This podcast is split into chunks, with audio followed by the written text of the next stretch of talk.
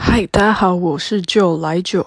那么这集主要是要跟大家分享我到澳洲 Working Holiday 第一天所发生的一些小故事。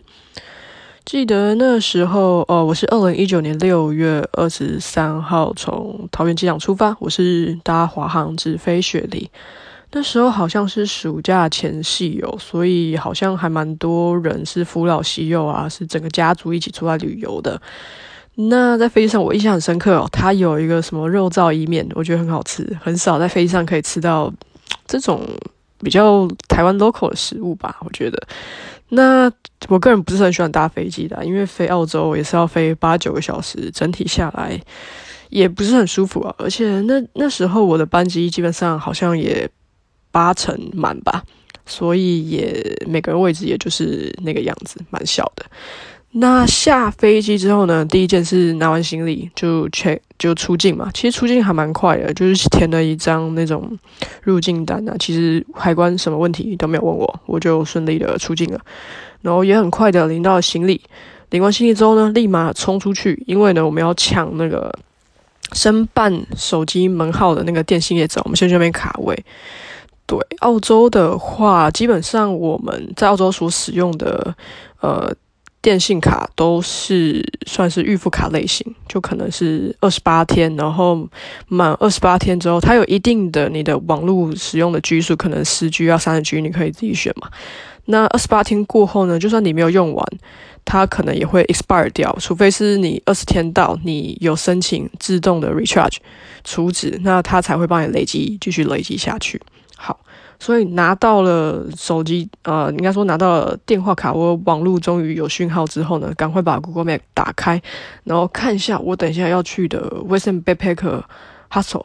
Hostel 就是有点像台湾的 Backpacker，就是床位类型哦，不是 hotel，所以就是可能六六个人、四个人睡一间房是床位的。那基本上国外的床位，呃，不太会分说男生房或女生房。通常很混混房是还蛮正常的一件事情啊，也是有少数会区分啦。不过如果你预定没有特别标注的话，都是他们就是随便帮你配。好，好。然后我订的那间 backpacker，它其实是说你只要在那边住三天的话，他会给你一个单程的 shuttle bus ticket，就是你可以从呃机场搭 shuttle bus 到他的。他丑是免费的，这样。可是呢，呃，应该说，我有去他们 shuttle bus 预定的页面，我已经预定好礼拜天，我是那那天是礼拜天到的，所以我就预定好之后呢，我到当天到当地，就我没有看到 shuttle bus 的车，所以我就又打电话给他们，他们就说，哦，他们礼拜天是没有营业的，OK，所以我整个的预约就是白费了，所以我们就只好选了 Plan B，Plan B 就是去买一张。呃，像是他们当地的悠游卡，然后搭券，就是他们的地铁，然后坐车从呃机场坐到我的哈丑。其实我那边真的是还蛮方便的，我是直接坐到了他们的市中心，因为我贝贝克就在他们的市中心，所以其实也还蛮好找的。只是说有点就是跟预期不一样，不过还好有 Plan B 这样，所以也是顺利到了我要住的地方。其实那时候一到澳洲啊，我还记得我那时候在等等那个券的时候，其实还整个人是蛮雀跃的，就觉得哎，好像到了一个神秘的地方，很像那种哈利波特啊，去刚去那个九幽四分之三月台的那种感觉，就是整个很嗨啊，然后还一直传什么讯息跟我朋友说，嘿，我在澳洲了呢，这样子炫耀一下。对，反正 其实那时候心情还不错啊。不过那时候其实天气真的蛮冷的，就是冷风飘飘，然后又下着小雨。然后一开始没有找到小 bus 的时候，还是有点小沮丧。但是呢，之后就立刻就恢复过来了。这样，那出地铁站之后呢，其实我大概只走了五到十分钟，就找到了我要住的一个 backpacker。但是呢，就觉得突然就觉得。那边到底是不是我要住的？因为就很不像，就很像一个防火巷弄，然后它中间有一个门牌，然后你把门打开，有一个往上的楼梯，然后那楼梯的层数大概是二点五层楼高，就是一个窄窄楼梯。我想说，OK，好，那我先把我的二十九寸行李箱拖上去好了。就是走走走，好不容易搬到了最上面，但是呢，就看到旁边一个很像厨房的地方，然后充满的那种披萨的味道，就觉得那边。很奇怪，我还是我走到了一间 bar 还是什么那种宵夜店啊，我就很疑惑。然后我还打电话给那个柜台，然后我又走下去，又走到门口，又看一下，诶，确定啊，这确定是我要住的地方，那个招牌哦，看了两三次，所以我就打电话给柜台说，我说旁边是有开家，就是用英文讲说旁边是有开家披萨店吗？还是有什么店之类？他就跟我说，哦，反正就是走上来，然后。进门之后走到底就会看到 check in 的柜台了，好吧，我就半信半疑的真走进去，就发现，哎，原来披萨店后面真的就是 check in 的柜台。反正那时候我就先 check in 了，然后我之后才发现，原来我刚看了披萨店不是一间店，它是他们的 restaurant，就是餐厅，然后大家可以呃自己在那边烹烹煮做吃的。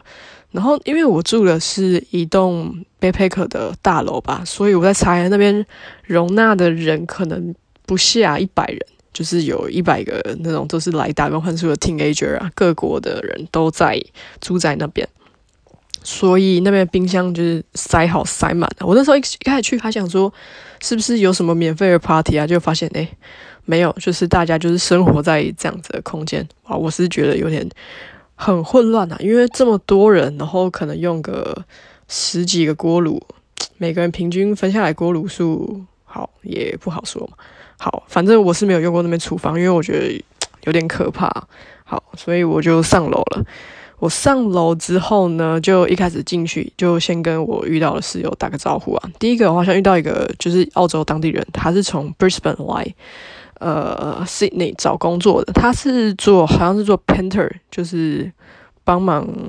呃，外墙上漆呀之类的，然后就稍微跟他打声招呼，做一下自我介绍。那时候一开始去澳洲，其实讲英文都会卡卡，因为毕竟不习惯。然后反正待过一两个月就好了。然后澳洲人英文真的是有个呛，我也是需要一点时间去适应，这样子就也是小聊一会。其实他们都还蛮热情的。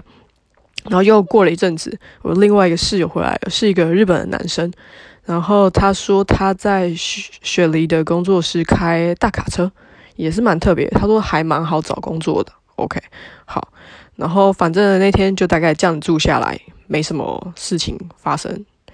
但我觉得最我做的最不好的点就是我去澳洲前我没有查说，呃，我们的插头不一样，所以呢，我的手机充电是完全充不了的。